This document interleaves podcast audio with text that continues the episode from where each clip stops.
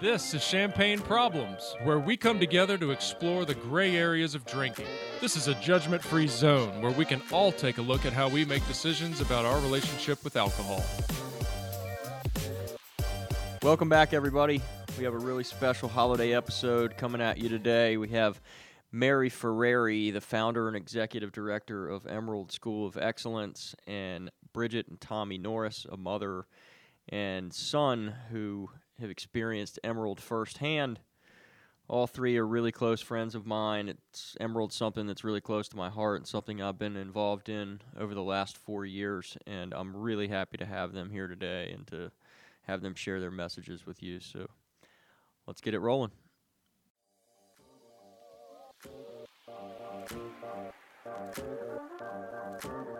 Mary, Bridget, and Tommy, welcome to Champagne Problems. Thank you. Glad to be here. Thank here. you, Patrick. I um, this this has been a um, kind of dream of mine since the inception of our podcast was to you know have Mary on to talk about Emerald School of Excellence, and you know it, it kind of morphed into more of a family holiday episode.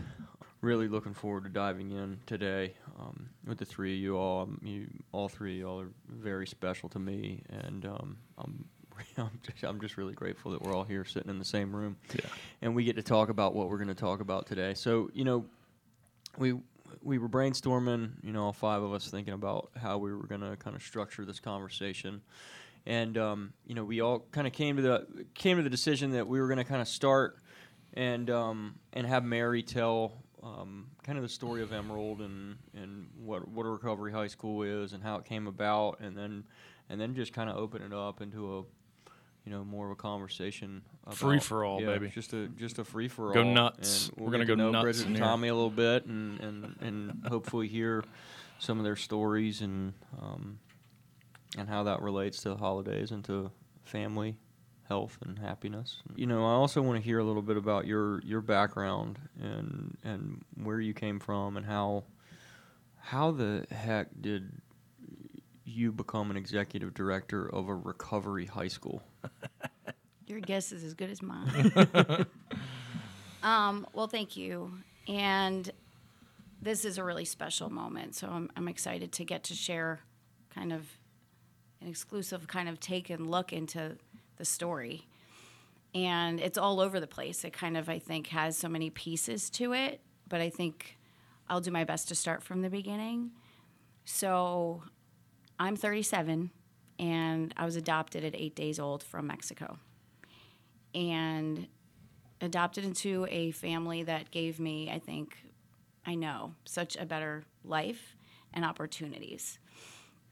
But I think since the age I could understand, which was about four or five, that I didn't quite belong and that there were so many things about me that I needed to discover, but didn't know what the heck that meant at that age and growing and being interested in who the heck I am, but I don't look like anybody and big family and great foundations. Struggles for myself personally in high school and stopping all the things I loved made my junior senior year of high school really really hard and I had an alternative to finish on time. And that didn't even feel significant until now. Um, but I know that there were people that stepped up and helped me out in a time of need and still felt, I think, a disconnection to who are my people, who am I, um, but a, a somewhat of a knowing that I love sports and I love kids, so I need to pursue that. What does that look like? Screamed to me physical education teacher, like PE teacher and a coach. But I said to myself at 18, college is not for me um, until this was this aha moment that I think a lot of us have at some point or another to redirect us. And I'm grateful I, I listened to that and trusted that nudge, that pull to kind of say, you need to go to school and figure this thing out and go back and play soccer again but you need to find your birth mom because that's a huge missing link.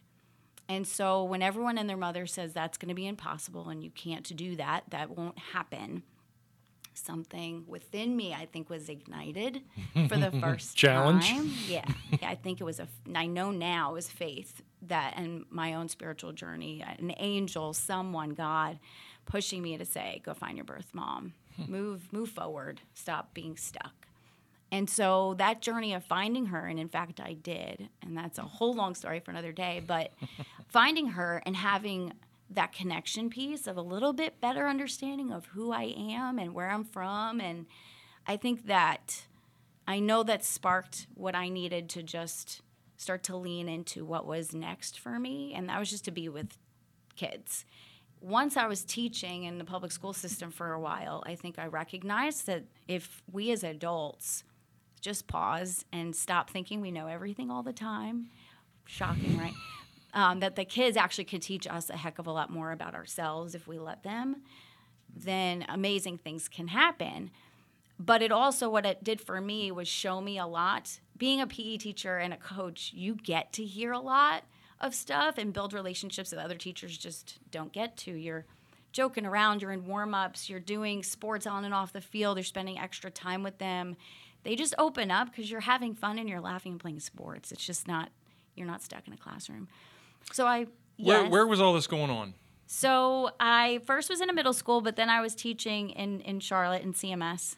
So in Charlotte. Yeah, Did not re- re- Yes, realize yes. that. Gotcha. yeah. Moved here Cool. from New York, um, but I've been here since 2008. Okay. And teaching for in the public school system for 11 years taught me a lot. And so the high school students kind of showed me that there's really two main issues going on in schools. And I always describe this as like, you know, when you buy a car, like a new car, get a new car, and before that car, you didn't see that car anywhere. Mm-hmm. and then you get in the car and you're like, you Hey, see that got this car, car. everywhere. and you're like, what in the world? Like, but that's always been, right? It was always there. It's not like, but this realization, and I describe that to like the needs of the students that were brought to my attention that I think as you're going in the day to day, as in any job, there's things that are just happening that are around you, but if it's not your priority and you don't have the like right lens to see, you just don't see it.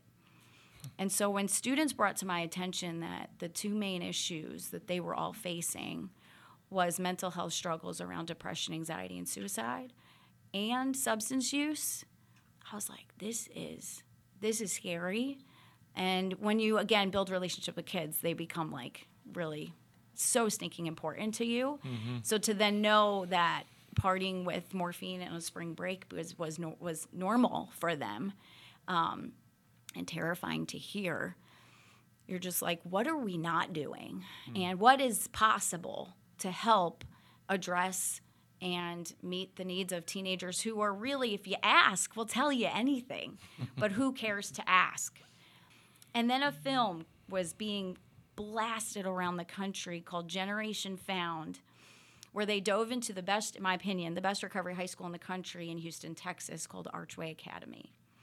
And so, on my path to continue to learn and grow from others, I hosted a screening of this in, in actually in Ballantyne and Stonecrest, and over 100 people came.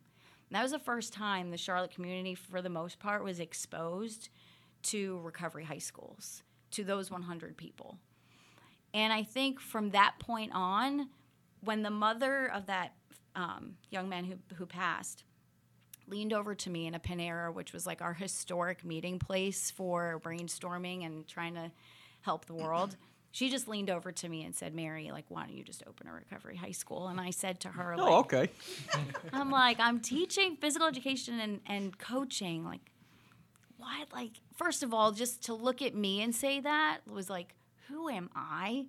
And like, what's beautiful about it is, who am I? You know, I'm a teacher who's passionate, who has a story, but so does everybody. So I hope that people are inspired to think like you can do so many amazing things. Like we all have really cool stories and powerful stories to tell, but not to let things get in your way. Like we can conquer and, and do a lot of great work to help people. But that was the moment. Learning about something that's out there that isn't here. There were up and down the whole Southeast, no recovery high schools. And man, was that hard to see that there are pockets where there's recovery happening and communities being built around hope. But there was like crickets around here. Hmm. And so I think that just became clear and obvious what needed to happen. So we were building a team. And I think what I felt was a strength of mine was to build a team from the athletics in me and my background and being a coach and learning from other coaches. You need the right people in the right seats. You need to also be confident and comfortable asking people to leave your team when it is just not right anymore. And uh, that's hard because nobody, I know for me, I don't love conflict, um, but I do love the mission and I'll, you know, die on that mission to do the right thing. So, three years of working really stinking hard to build the team and share what are what recovery high schools really are and were or could be in the Charlotte area and it was really hard for anybody to look at me very few looked at me and said no like that's not a good idea Yeah. almost everybody was like oh that's amazing Brilliant, and you're perfect. yeah. Far from it. And it was like, let's do this though. Let's let's do it. I'm in. What do you need? How can I help? And so to have the energy come right back to you from the community is why it's it exists, why it continues to grow. Um, we know that the need is so much greater than right now. We have 32 students, but we started with two.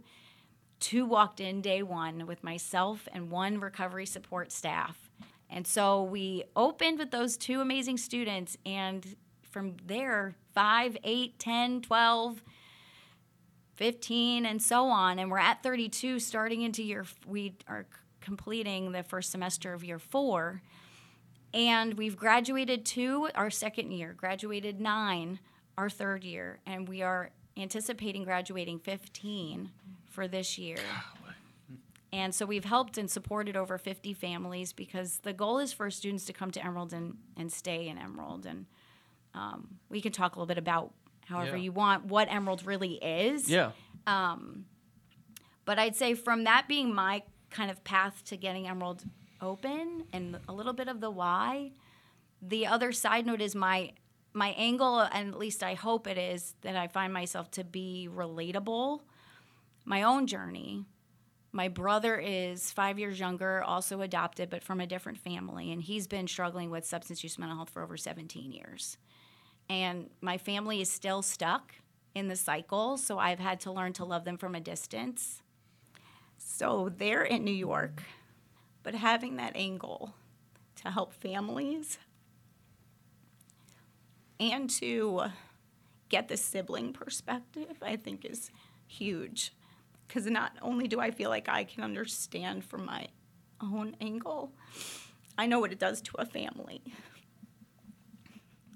And it's not over, I'm still in it. So I think that keeps it pretty stinking relatable. It's brutal. Yeah. Yeah.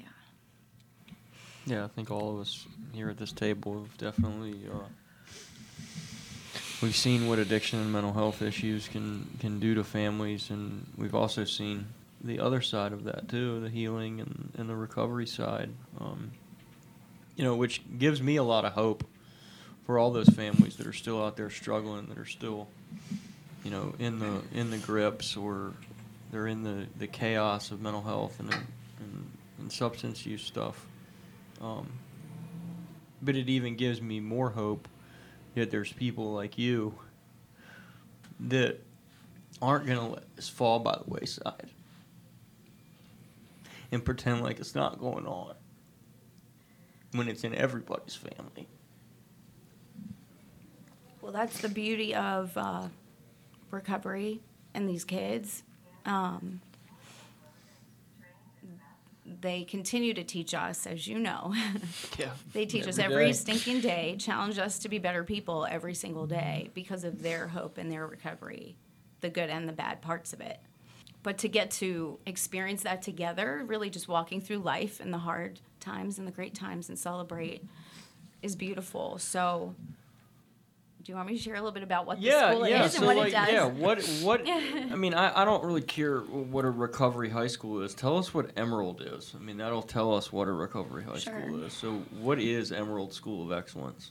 So, Emerald School is a recovery high school for young people who are in recovery from substance use and or mental health struggles who are, I mean, they're high school ages. 13, I thought of the youngest freshman I could help and the oldest senior that would be appropriate. So, 13 to 21.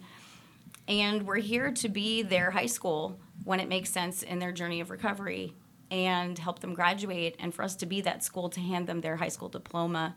It isn't a stepping stone, it's meant to be their school and they start and end their day with support. Um, we try to create an environment that's welcoming, that's different, that's fun, where they can walk in and take a deep breath, where they can walk in and be 100% who they are. They can walk in crying, they can walk in laughing, they can walk in sleepy, they can walk in with all the energy in the world and play DJ, uh, like just the other day. So we start the day with a morning group that is meant to check in with the kids and see where they're at and that has so many reasons for it. If you have a student walk into your high school and go have to take their AP test or their English exam or whatever, but they're not okay, that doesn't matter. It just doesn't matter. And to get to be flexible enough to know where each student is, and boy, oh boy, do they take turns, who's in need every day but what's great is because they're all doing their work and expected to do their work, they are all taking turns. So they get to be there for each other and they're all lifting each other up when they need to. But starting the day really helps us figure out who's in major need today and how can we find strategic ways to be there together for that person or those people. And that goes also for our staff. It's the same kind of vibe. We all kind of check in with each other. But then they have traditional schools. So they have high school graduation requirements and credits. When we first started, we had a very blended model, but more online than not, with me trying to get creative with essays or projects or Shark Tank and whatever. and now we have four in person core teachers. Our electives, since out the gate, were always in person. And I think that's coming from an elective background of PE. I just felt like the electives were necessary to be in person and the other stuff can follow. Not that I downgrade the quality of core classes, but if you feel good and you can be creative and laugh, then other stuff can fall into place. So that was you can do a little chemistry. Intentional, yeah. if you work out, you can jump into that Yeah. chem or bio. But exactly. So we work on an eight A B day schedule, and the kids take core classes and they're in small class sizes on purpose so that there's intentional one on one support anytime they need it. And the teachers can get to learn the students how they learn and make modifications or push the heck out of them if a lot of our students are really just stinking brilliant in their own way. So to learn how to push them and when to push them is how we coach our teachers. But traditional lunchtime, we have our own little lounge and we have coffee brewing, music going most days, and then we end the day with hopefully some laughs in a checkout process that my vision had always been for it to just be a game or a speaker or just sit there and play DJ and, and listen to music. Like nothing too serious. And that way they leave on a good note because the last thing you need is to leave school feeling like everything was a drag and everything was horrible. But redefine what school can be, should be, in my opinion, everywhere but you just it's hard if not impossible and i hate that word but to do what we get to do in a small setting when you have thousands of kids in a school yeah. It's just intimate it's intentional and you can do that in small intimate spaces so so you know when people and this is this would be a question kind of for our listeners but you know, for people who don't quite understand what the setting or the environment might look like in there, their their minds might go to kind of maybe a stereotypical place, like a, mm-hmm. you know, hectic, maybe a little, uh, you know, behavior issues, you know, all those kinds of things, which uh, come along with any school. But yeah, I'm, I'm guessing people's minds start spinning around that. So, uh, you know, what's the what's the method of uh, can you just lock them in closets. Right. I was going to say containment, And but that's to the probably the, wrong word. but Tommy, maybe you could answer that question. Oh yeah. Well, you know what's Yeah, funny? what's it like? well, yeah, I want definitely hear. I was just gonna say that um, I've being a PE teacher, you always have to hear the phrase organized chaos. In some ways, I feel like that's exactly what happens at Emerald. if you really look and know and look for positive, like there's cool stuff happening at any minute. Yeah. But then there's also like, wait, what's going on in that room, or why is that person in there? And like, if you knew, then you know, and it makes sense. But if you're just looking at it from an outsider, it's like, what? So I think it's on like in some ways like you just have to kind of understand and, and be in this space and feel this space to know what it's doing. Yeah. Thinking about that, I'm just um, I was kind of replaying through my own mind all the different scenario or all the different kind of scenes that could be going on at Emerald all at the same time. It's like I mean you can literally like walk down the hallway and within 30 steps you can have a kid doing a science experiment with a teacher in one classroom, uh, a trio of, of students playing a jazz song in the music room, and then somebody having a complete meltdown in the recovery support office, like all happening at the same time. Yeah. All happening at the same time. love and a tour going on. all right. All in the of it. Yeah. I love it. I've definitely had my fair share of behavioral issues at um, at um, Emerald, but um, it's not it's not like a, a normal high school. You don't get called into the principal's office and lectured and and whatnot. It's they sit there and they work with you. You know, I don't want to say there's the, the consequences consequences aren't that harsh, but um, they're very very lenient, um, and I'm grateful for that because you know the the last thing I need is is more punishment when I I have some other thing going on, and they understand that. Because usually when, when I'm acting out or, or if a kid's acting out, it has nothing to do with with the school or whatever. It's something going on at home or or somewhere completely different. Um, so it, it is awesome to to be able to like communicate that with the teachers and and not just you know get a suspension. You know, Be heard.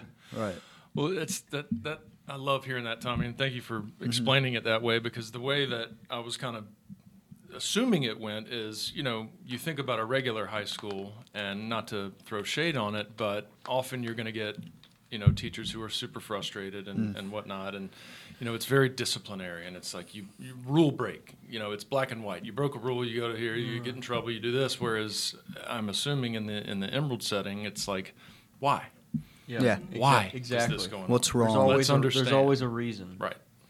It's a balance between love and accountability. Mm-hmm. It's Yeah. It's saying like you are going to face a consequence, but it's going to be one that doesn't that for us makes way more sense, and I think makes sense for teenagers. If they act out, there's definitely like Tommy said, potentially something wrong or multiple things wrong.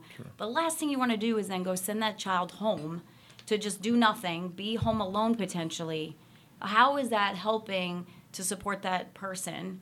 and or help to shape a different behavior or reaction we're trying to also build ultimately the strongest version and best version of themselves and teach them life stuff so it's more of people building than it is just about you get your diploma and your grades and good to go it's, it's more Pat than on that. the back. When in Right. doing that real time in front of other students sets a really great example of just how to kind of conflict resolve and Oh, and that's I mean it's just amazing. In Emerald. Mm-hmm. I mean, that's the, So that's cool. the coolest thing about it is is seeing somebody in kind of like a little mini crisis. Yeah. And instead of getting you know shunned or getting Or removed. yeah, or removed, it's like everybody just wraps around them. Yeah. It's like, oh, what's going on? And, and everybody knows what's going on. It's not like you have these kids over here that, that don't have any experience, you know, with traumatic events or any type of mental. Everybody know, you know, for the most part, knows how everybody else feels, and so do the parents too. Well, that's the beautiful culture of I think recovery and quality peer support because the kids get to be there for one another who are in different parts, but maybe in a, in a very solid place to help someone else who's really struggling. And the Me Too moments happen all over the place, and even from staff to student, but vice versa. And I think when the kids get opportunities to also shine their light with other people, mm-hmm. I mean, that's just really powerful for them to get to do that at any given moment. And I think the truth is they probably love and hate how much we are involved because we're really stinking involved. And because we get to know them so well, the slightest changes in behavior and mood just are amplified. Yeah. And so when asked you know, what's up? Are you doing okay today? Or something doesn't seem right. It's because we can like feel it, see it, the changes are there. But that helps so much with preventing big, big crisis from happening because we're really being aware and intentional to be watching and listening to everybody. And the students do that too. Yeah. And that's the coolest thing Yeah. about you know about Emerald is like that's not only coming from the staff, it's coming from the kids, and you know they all take turns kind of steering the ship. It's like you know one day one of them will be in it, and it'll be supported by another peer, and like three days later that peer that was doing the supporting will be in it, and the one that needed the support, and, and it's just this back and forth flow of support. Um, and, and every time something like that happens, it just makes the community stronger and stronger and stronger. And now we're in year four, and we have kids that have been there for you know three years. What this is your third year, right? Almost. Yeah. Yeah. Going into your third year. Um, so Tommy, tell us like, I want to hear more, a little bit about well, a little bit about your background um, and how you got to Emerald. And and then I want to kind of contrast that with you know what your life looks like now and and what Emerald's done for you and Well, things were were normal the first couple years. We're we're from Michigan, um, and moved down to, to Fort Mill, South Carolina, so right outside of Charlotte, in uh, 2011, and then honestly, shit kind of hit the fan a little bit. Um, parents got divorced, and and that was not not super hard to deal with like you would think. Um, just kind of like a lot of emotions going around. And um, so i quickly learned to to run from all of that. Kind of hide in my room and and not not deal with with the problems right in front of me right? Um, and so that kind of led to to coping skills that aren't so healthy. And it started out with eating and found a lot of comfort in that. And of course gained some weight. Um, how old were you? I was nine ten. Okay. um, you know sports kind of fell fell behind me and um, isolated a lot and um, public school kids are ruthless so um, the lunch table when you're a little bit chubby is not super fun um, so that you know the the thing that I found to comfort me was now causing me to to get bullied, um, and and those depressive thoughts came on. So then I would eat more, and and the cycle began. Um, and then going into to middle school, I decided it was time to to change. So I dropped the eating, um, and really entirely, and and lost a, a bunch of weight and finally found like some control because the you know the comments were directed towards other people now and i was joining in and, and kind of became the bully that was you know bullying me and um, yeah and that was you know sixth seventh grade 12 13 um, and i started to to really gain some popularity and friendship and it was just coming easy, and I felt like I'd finally found what I was looking for. Um, and then, you know, it, it was always the the goal was always to fit in, no matter what that meant. Um, so when substances were introduced, I was like, of, of course, yeah, whatever, whatever's gonna get me the friends and the girls and and whatever.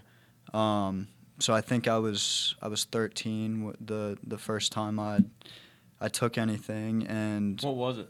it was it was marijuana first, um, and then drinking came later, and uh, it was it was really just a you know with friends kind of deal. You know, once a month, everybody got together, whatever, and um, then it, it kind of evolved into no, I kind of like doing this by myself sometimes, and um, and in eighth grade uh, is is where things really took off. Um, so it was every day, and at this point, you know, my parents were were finding out, and um, it was I think it was my 14th birthday party where um, I'd gotten caught smoking weed in the bathroom after everybody had left. So I was grounded. It was done. I couldn't go out, hang out with people, um, let alone do drugs with anybody. So that's when I discovered that there were free drugs in my house in the liquor cabinet. And so every night, um, you wait till till my dad went to sleep, break into there, and then um, I would mix tequila, bourbon, and vodka in a water bottle, and just slam it. And that was every night for a couple months, um, and that just you know because I, I started with with the depressive and the the anxi- the anxious thoughts, and that kind of just amplified them, because while I was under the influence, everything was was fine. It was normal, but the second I, I wake up or can't have it, it's you know I, I don't know what to do. I don't know how to deal with it, and um, so in in March of of 2020. Um, something happened with a girl, of course, and um, that kind of just transpired and everything. And, and one night I was like, I, I can't do this anymore. Um, so I went to the medicine cabinet and took every over the counter drug I could find ibuprofen, NyQuil, whatever. And my intention was to die. And I remember the, the second that I swallowed them, it was instant regret. Um, so I called my friend, and, and she called my dad, and he's breaking down my door. And we go to the hospital, get my stomach pumped, and um, then um, I had my first experience with, with a treatment center um, down in Columbia. And it wasn't the best, I'll be honest, but um, I definitely, it, it discouraged me from doing anything like that again because I did not want to go back there. And um, fast forward a little bit, you know, I I the the mental health kind of got better. I, I started going to therapy and, and doing all that. But without removing the substances, I wasn't gonna grow because that that wasn't the problem. That was the solution to the problem. Um, and if I had if I had alcohol and drugs, I wasn't gonna want to do you know mindfulness meditations and, and talk about my problems because it, it works so much better until it doesn't. Um, and then one night in, in 2020, I um, had a little episode on some magic mushrooms, and my dad finds me. Uh, we, he calls 911. We go to the hospital, and we probably leave there at four in the morning, and we're driving back, and it's it's awkward silence. And he says to me, he's like, you know, you can't do this anymore. And that was the first time where I agreed, because he said that to me a million times before, but I I was ready. Um, so I I get checked into a treatment center. I think two days later, and um, from that point on, I I haven't um, taken a substance or, or mind altering chemical, and that was two and almost two and a half years ago um, which is crazy. But thank you. Um, I don't know. And then, you know, it, I I was in treatment for about three months, and I kind of I would leave school early. I was still going to, to public school at this time. I would leave around twelve, um, go to my outpatient, and um, kind of hang out with the kids until two, three in the morning, and it just wasn't working out. You know, public school does not align with that lifestyle, and um, so I I convinced my dad to let me take a little break uh, from going to school, which was very difficult to do, but he found it necessary. So my first semester sophomore year was not not very attentive. I didn't have great grades because I wasn't going, and um, it was yeah because I was I was focused on recovery, and um, that's when a, a couple kids at the the treatment center I was at had heard of Emerald, gone to Emerald, know people who went there, and that's when we kind of discovered it, and um, it was very easy to to get integrated into that, and um, those those classes that I missed didn't really matter. I got caught up super quickly, and um, yeah, and that was I think January of uh, 2021 was was the first introduction, and um, yeah, like we were talking about earlier, it's it was so. The, the culture in, in public high school isn't to talk about your feelings, uh, especially as a guy. You know, we don't hug our boys or, or cry to them when we have problems. Whereas at Emerald, you can, and it's it's acceptable and encouraged. Um, and I think that's that's the main reason why I'm still there. And of course, you know, you you go into public high school and there's drugs everywhere. You know, surprisingly enough, in the bathroom, in class, wherever, and it's very hard to to stay sober when you're constantly surrounded by it, and your peers are doing it. Um, especially at the age I was at, I think it was 15 when I first started. Um, but yeah. What's your favorite thing about Emerald? Um, the the bean bags, the chairs. um, no. What beanbags? We had beanbags there. Yeah. oh, they're gone. They're gone.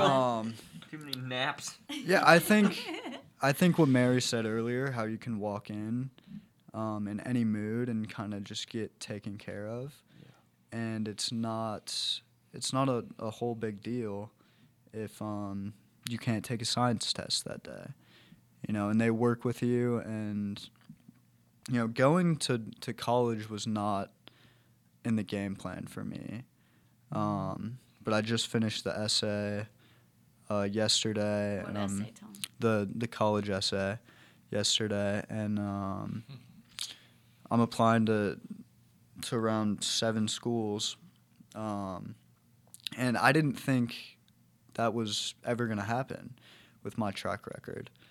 Um, but I'm I'm so grateful that I was given the opportunity to kind of bounce back from everything I did, especially with with COVID hitting and, and all the online classes. I just I feel like people like me don't really work well when they're given that much leniency when you don't even have to go to school and everything's online.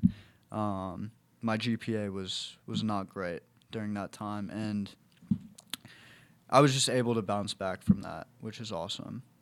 So, listening to that, Bridget, and you know, recalling the last three, four, five years, Yeah. what was that like from from your vantage point as a mom? to watch that and then to see him, you know, struggling like that, and um, when he came in and just said, "I can't stay sober at a public high school," that was when, what the hell are we gonna do? And I, I didn't know there were options. I didn't know, you know, I, I thought we were gonna have to homeschool or something, which hell, right? um, so being able to to talk with Mary and have the option to do that. Um,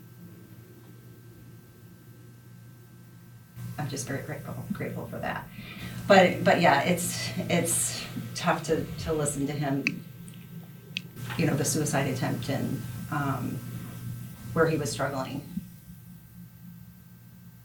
You know, because I obviously was was in my own my own you know battle with with alcoholism at that that same time. So I have a lot of guilt. I have a lot of guilt that I didn't recognize it and I wasn't there for him like I should have been. Um,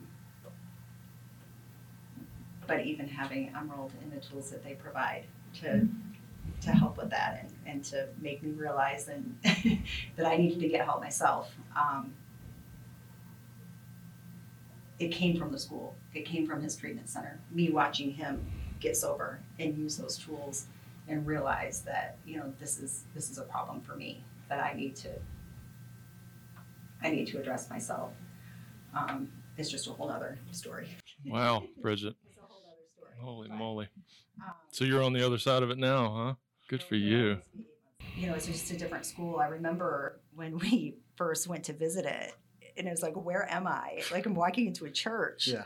Like what is this, right? As as a parent and um, walking through the doors and you just see, you know, um, you know, don't quit your daydream or, you know, just different things. And, and it's like, what is this school? so and, and artwork on the walls and you're kind of scared, you know, like what are, what are we doing with our, our child? You know, especially someone like Tommy that was excelling at school and, and, you know, are they going to be able to take care of him? You know, are they going to be able to teach him what he's capable of learning? Is this going to be, um, is he going to be able to get into colleges with a school like this? You know, um, but just meeting with Mary right away, I mean, it just kind of takes that.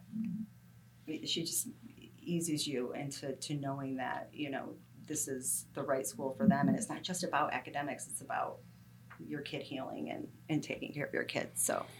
But yeah, that was a little shell shock when I walked in. And most parents I talk to, when Mary will maybe Same send them to experience, me, same shit, experience. right? when we have like the parent support group and and new Yeah. parents come Yes. in Oh, it's like you'll see them and they're kind of like they're like you know where am i and then like two weeks later like a new person walks in and that parent's like oh come on sit down like you're gonna love it here when I talk to new parents, I will say, you know, I just want to tell you where it is, you know, um, and this is what to prepare for, you know, when you walk in. It's not going to look like what you expect. And that's how you really tell them Yeah. because two minutes they're there, they meet with Mary, Yeah. they see the kids, especially if they go during the school. It, it takes you two minutes to realize you're in the right place. Yeah. Really, it does.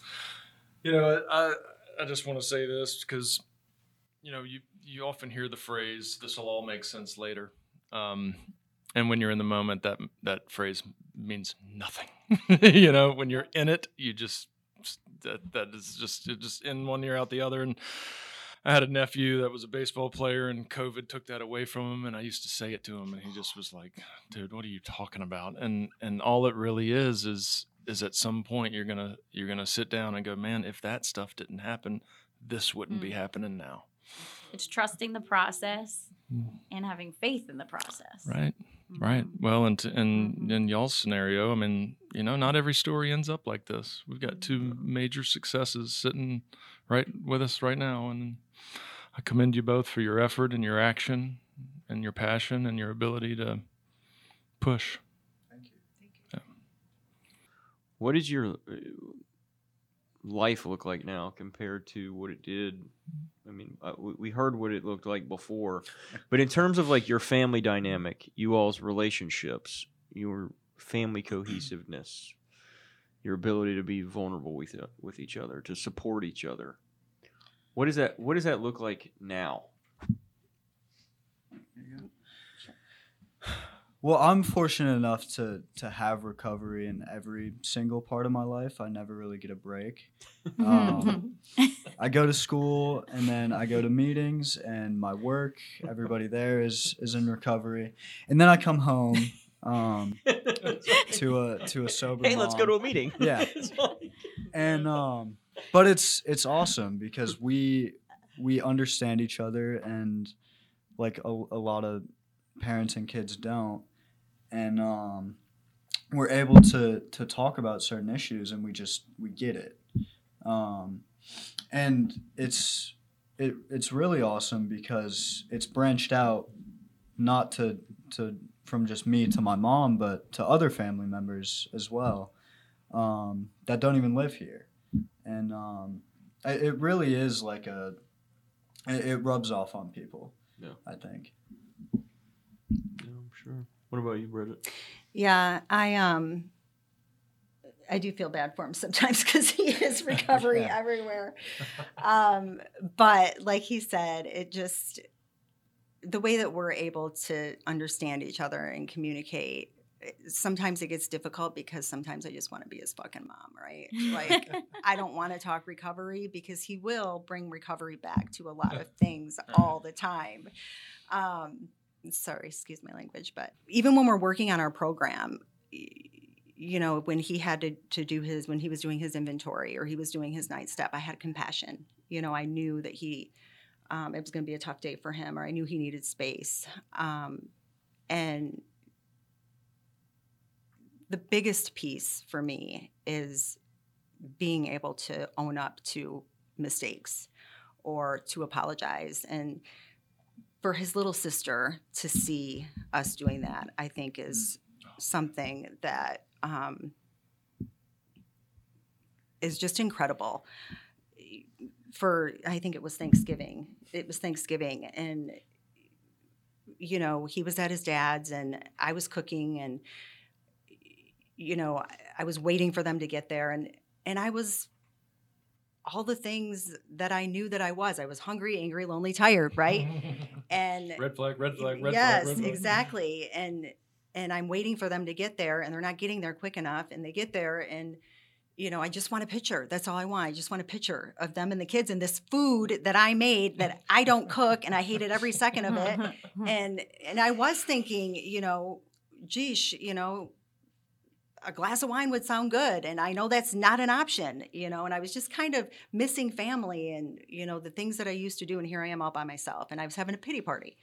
And so they get in and you know um, tommy said you know i've been taking pictures all day at dad's and i said i don't really give a shit you know? Get over here and take a picture and he stormed out of the house which is not like him and his sister saw that. And for me to be able to just pause and talk to Breslin about it and say, you know, what happened just now.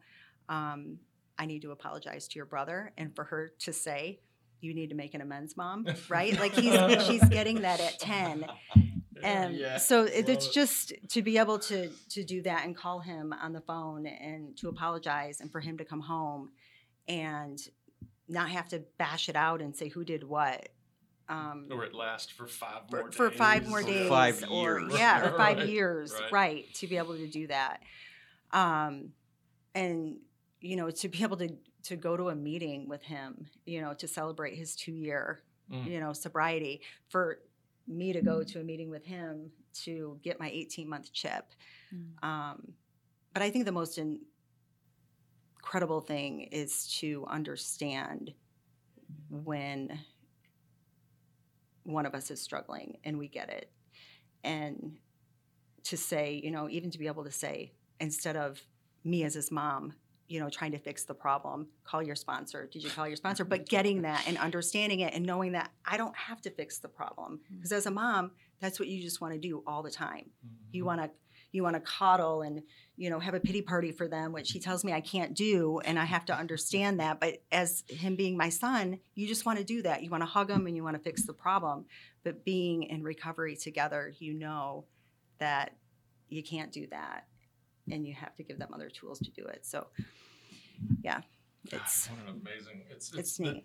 well, just the, you know, it makes me think like, and not to take anything away from the word recovery, but it, you know, if you took that word away and still practice the things that you do, it's just Mhm. kind of like healthy living, right? it's like Yeah. super, super normal. No, no, I hate the word normal, but you know what I mean. Uh, it doesn't happen enough. it, right? No, no, Like, totally. we- it's not. It doesn't we happen aren't enough to be intentional, and like the principles of recovery are really principles for life, Just life. right just in general. Totally. So, That's where I was going. Yep. It's like this stuff can be practiced. Yep. You know, you don't necessarily had to have had a substance disorder in the past. You know, it's Mhm. that led you here, and that's you know, again, this will all make sense later. But all, all the practices that are that are under the umbrella of recovery are, are applicable to the world. Mary, what's it like for you, like hearing this? I mean, I know you, you know their story, obviously, but w- how do you feel about this, considering like you founded this school and now you're sitting across the table from an 18 year old kid, young man that has two years of sobriety, and a mother who found sobriety, you know, kind of through her son's recovery, and you were able to be the container for this to kind of happen and grow and um, all the things. So I think of all the wonderful memories with Tom and the journey, what it's been, and excited to think of what it will be like the day of graduation is going to be really powerful. Um, but I also think about what you feel like when you get to experience folks before the school opened, what hope and recovery is all about, and you just hope you can create an environment in which it the ripple effect is real and it continues. So to be able to hear the impact that they've had on one another is incredible Yeah. and inspiring and the I guess what's really special about it is hearing kind of when we as an ad- as adults stop and listen and the power of our young people saving us or changing our lives that's right in front of us um, with bridget and tom to just bridget was in a spot to to pause and to listen. And i think that's it's such simple things. It's like you were saying robbie like it's the most simple of things but when we are in the world in which we live in with so much pain and chaos and hard things there's with access to coping with all of it in such easy escape dangerous ways.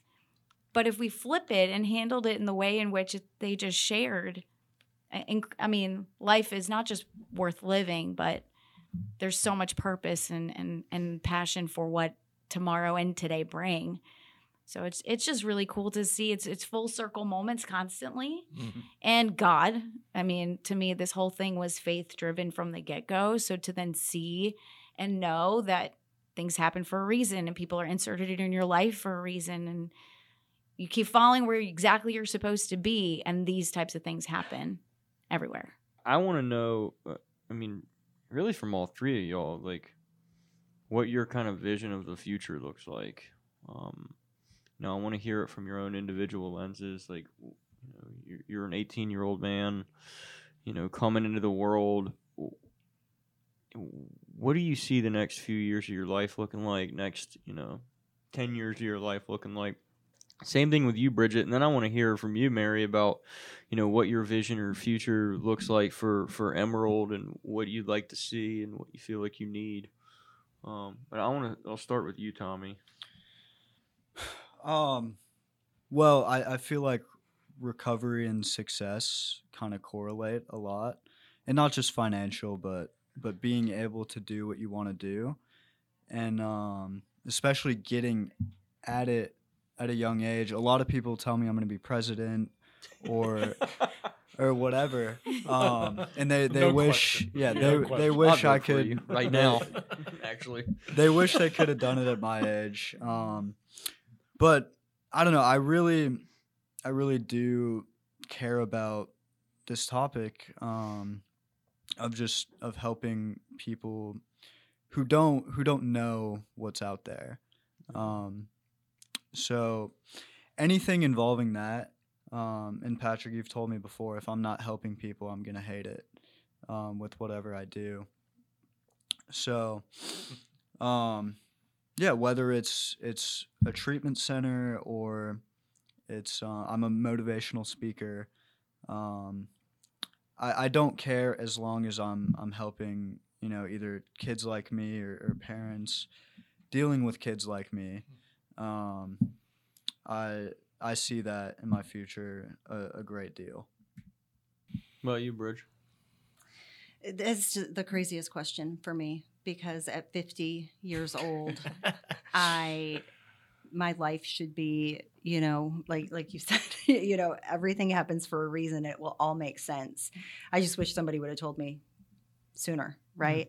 But um for me, you know, I mean, I I've been in human resources for you know 25 years i have a master's in it and i thought that's what i was always going to do right i thought i was going to you know lead a company or or you know do something in that field. And now since i've gotten into recovery and um, watching my son recover and watching all of these kids um, and helping parents I, that's what i see myself doing. It's almost and Tommy and I are kind of similar in our personality when we when we see something and we want something and kind of like you were saying Mary it's like something just keeps pushing me and and I know it's God um, telling me to to keep going with this. Um, I feel like I'm working to to make a paycheck right? But I'm consuming myself with um, whether it's a recovery group at church. It's leading you know at his his treatment center. It's sponsoring moms you know with kids that are addicts. Um, i feel like god has this purpose for me to um, pay forward what was given to me. No, i'm gonna get emotional but um, I just I feel like um, I have to share my story because I feel like there's so many parents out there that are ashamed, that have guilt that their child um, is an addict because they were, because they couldn't quit, or the trauma that they caused. Um, and us being in the programs, and we know we didn't cause it, we can't cure it, we can't control it, right? But did we contribute? And I think that guilt that a lot of parents carry that maybe they don't even want to admit that they have a problem. Um, but to say, you know, and I believe this, and and I just hold true to it that when you admit that you have a problem and you go through recovery, you are doing some of the most amazing spiritual work you can do on this earth. I mean, it's it's almost like you're being a better person that you just should be all along. But for people to get there, it's it's hard and that's why not everybody does it. That's why not everybody goes to recovery. That's why not everybody does the 12 steps because it's not easy. Nothing in life that is good comes easy. Um, but there's so much hope and to be able to just share with other other parents and moms that it's okay if you have a problem. It's okay if you feel like ashamed because you didn't get sober sooner right i'm 50 years old right? I've had a drinking problem my whole life. You know, why at 50 years old did I get sober? Well, it happened for a reason, right? Mm-hmm. Maybe to walk alongside it with Tommy, maybe to, you know, um, be able to to help other other moms or their parents to say, hey, listen, you know, we had a pretty shitty story. It was pretty bad.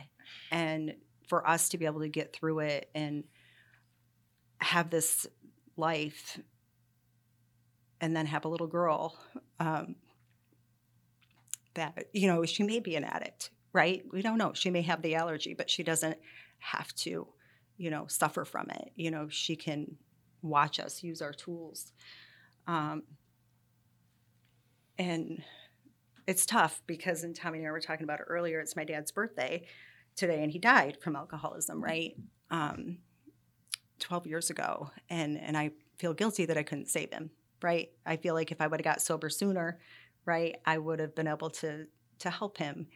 And you know, but his father was an alcoholic, right? And nobody just talked about alcoholism in my family. They just didn't. I knew people got sober, but I didn't know why. I didn't know how. You know, I have seven uncles that are sober. And why did they get how did they get sober? You know? Um, and just being able to break that generational chain right? Of of addiction in families. Like it can stop with you and it doesn't matter how old you are. That's right. Right. I think we have this cool kind of dynamic duo tag team relationship where I'll come to you and I'll be like a kid told me their parent is is going off the rocker and or whatever and can you talk to them blah blah blah. Mm-hmm. and then you'll come to me and you're like this parent told me that their kids doing this and blah blah blah. And um like i got them i got them yeah and we kind of just just bounce back and forth and and help people.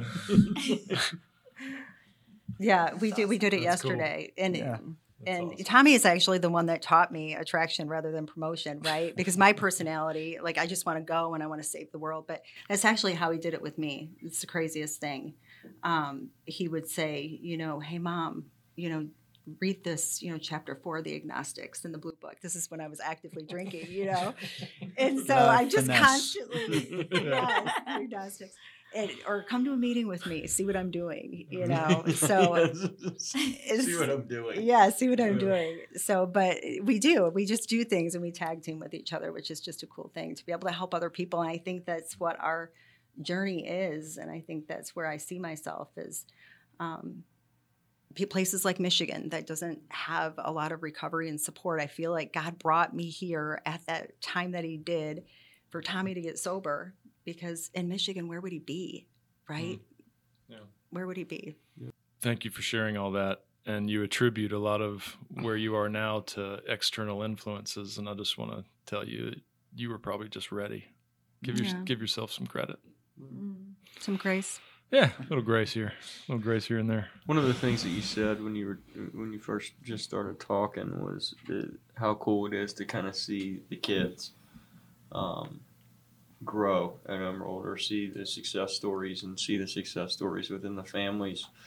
Um, I, I think that that's something that I, I really want to impress upon our listeners because people that aren't in this every day or they don't have a lot of experience working with people um, or that hadn't been really in their face um, there tends to be this kind of grim outlook on outcomes um, and i just i wanted to give mary a, a couple minutes to you know share on some of the success stories at emerald and what she sees you know and, and tommy and bridget you guys can chime in on this too because um, I'm like shouting it from the rooftops all the time as much as I can.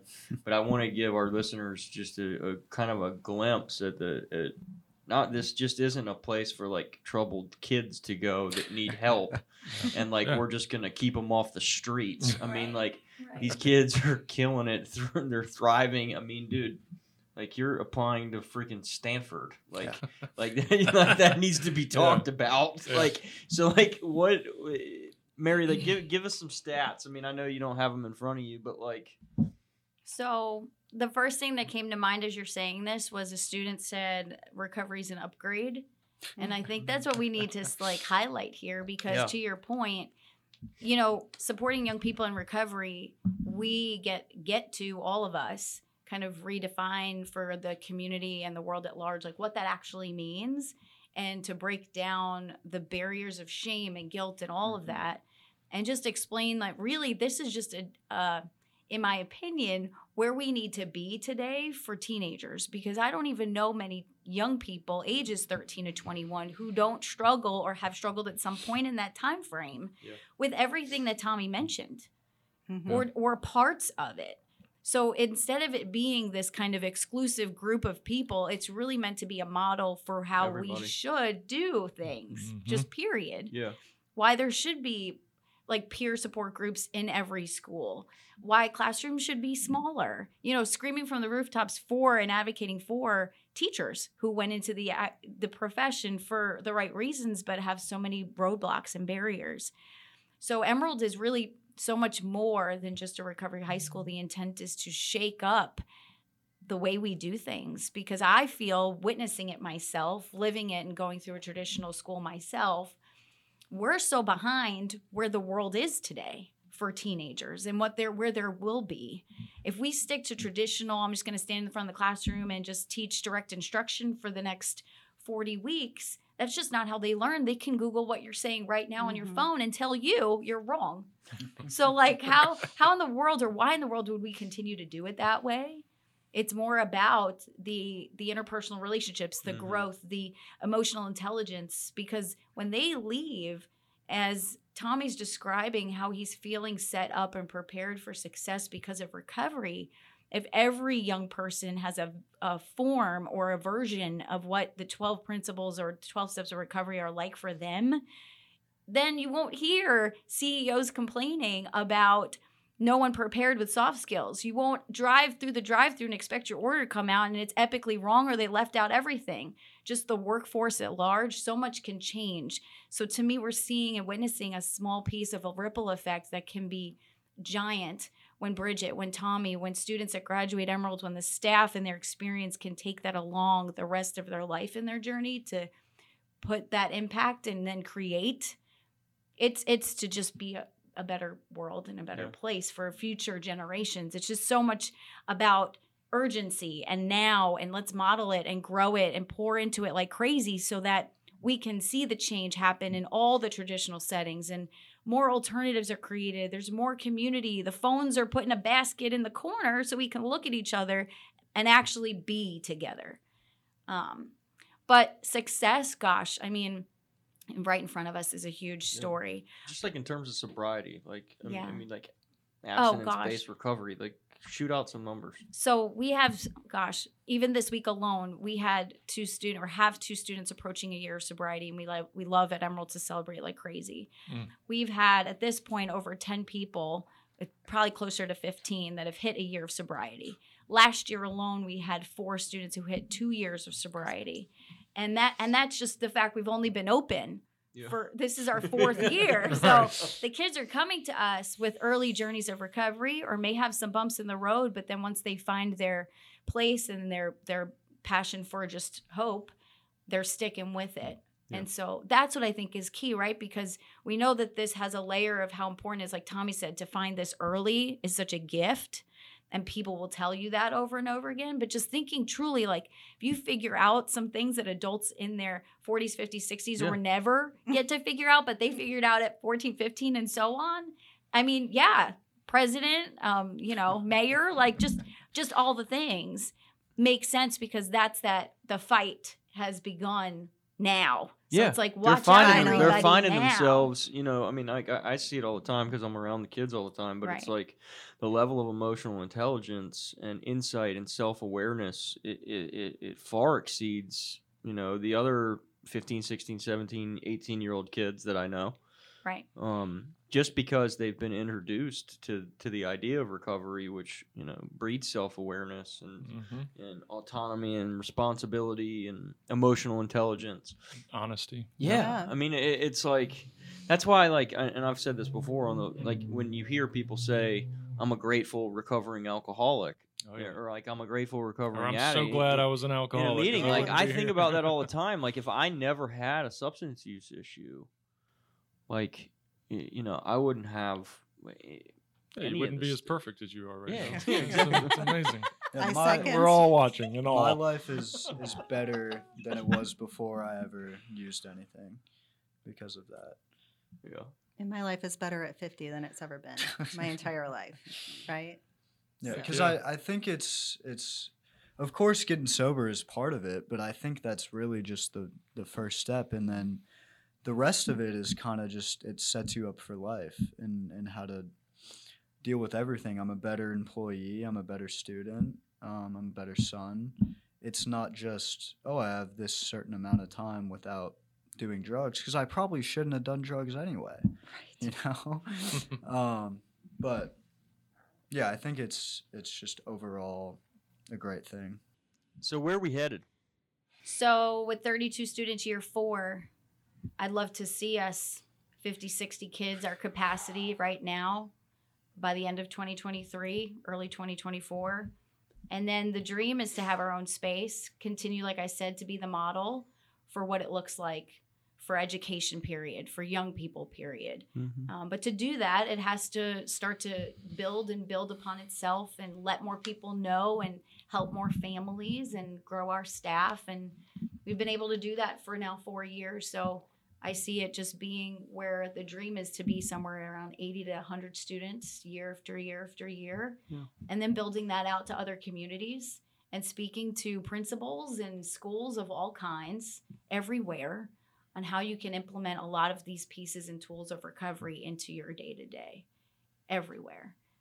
So we have a lot of work to do, tons and tons, but we've we've made it this far. Oh, we got your back. Mm-hmm. No That's for sure. One last question for you. You've already kind of answered it pretty much, but we're going to get you to wrap it up at a nice little bow.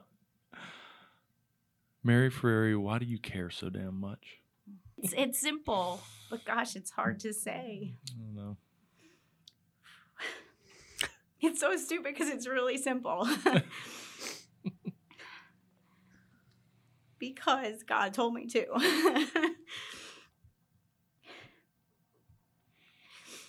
and when you have a connection with a higher power that has given you gift after gift after gift, it's just obvious.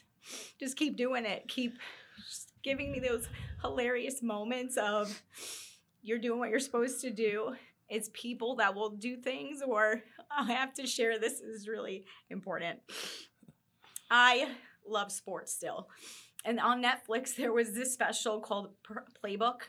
If anybody watched the Boston Celtics when they were phenomenal, um, the coach had his amazing players. It was like Paul Pierce and uh, I forget all the names right now, but they were phenomenal. And there was a lady that went up to the coach and said, You have phenomenal talent individually, but if they don't ever work as a team, you got nothing. Mm-hmm.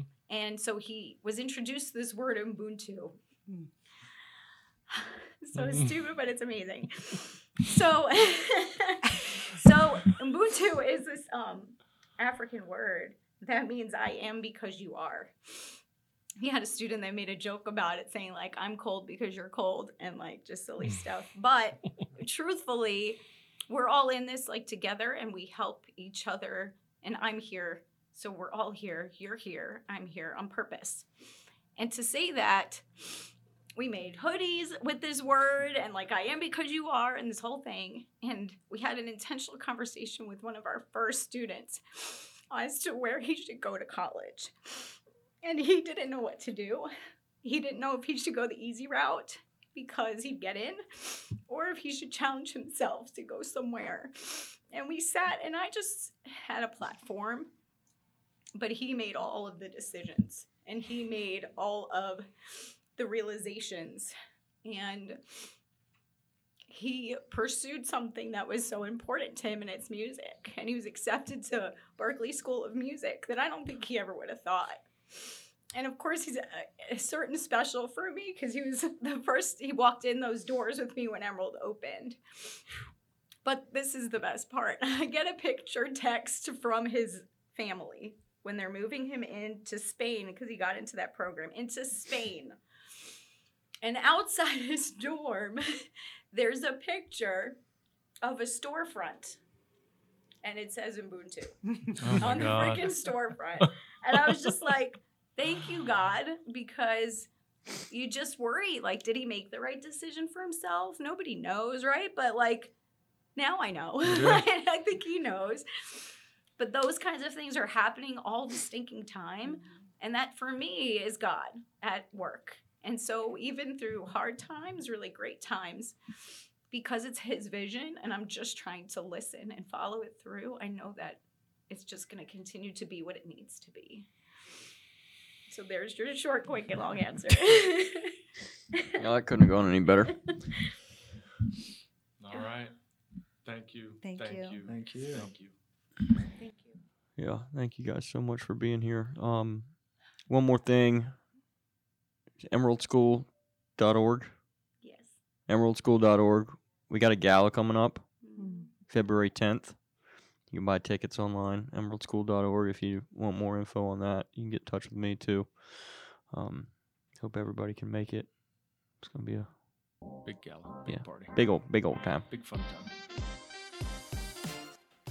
The information and opinions shared on this podcast are solely those of the hosts and guests and are not a substitute for medical advice. If you feel like you may need professional help, here are some resources. For the Substance Abuse and Mental Health Services Administration hotline, call 1 800 662 4357 or visit samhsa.gov. For listeners in the Charlotte, North Carolina community, visit dilworthcenter.org or call 704 372 6969 or visit theblanchardinstitute.com or call 704 288 1097.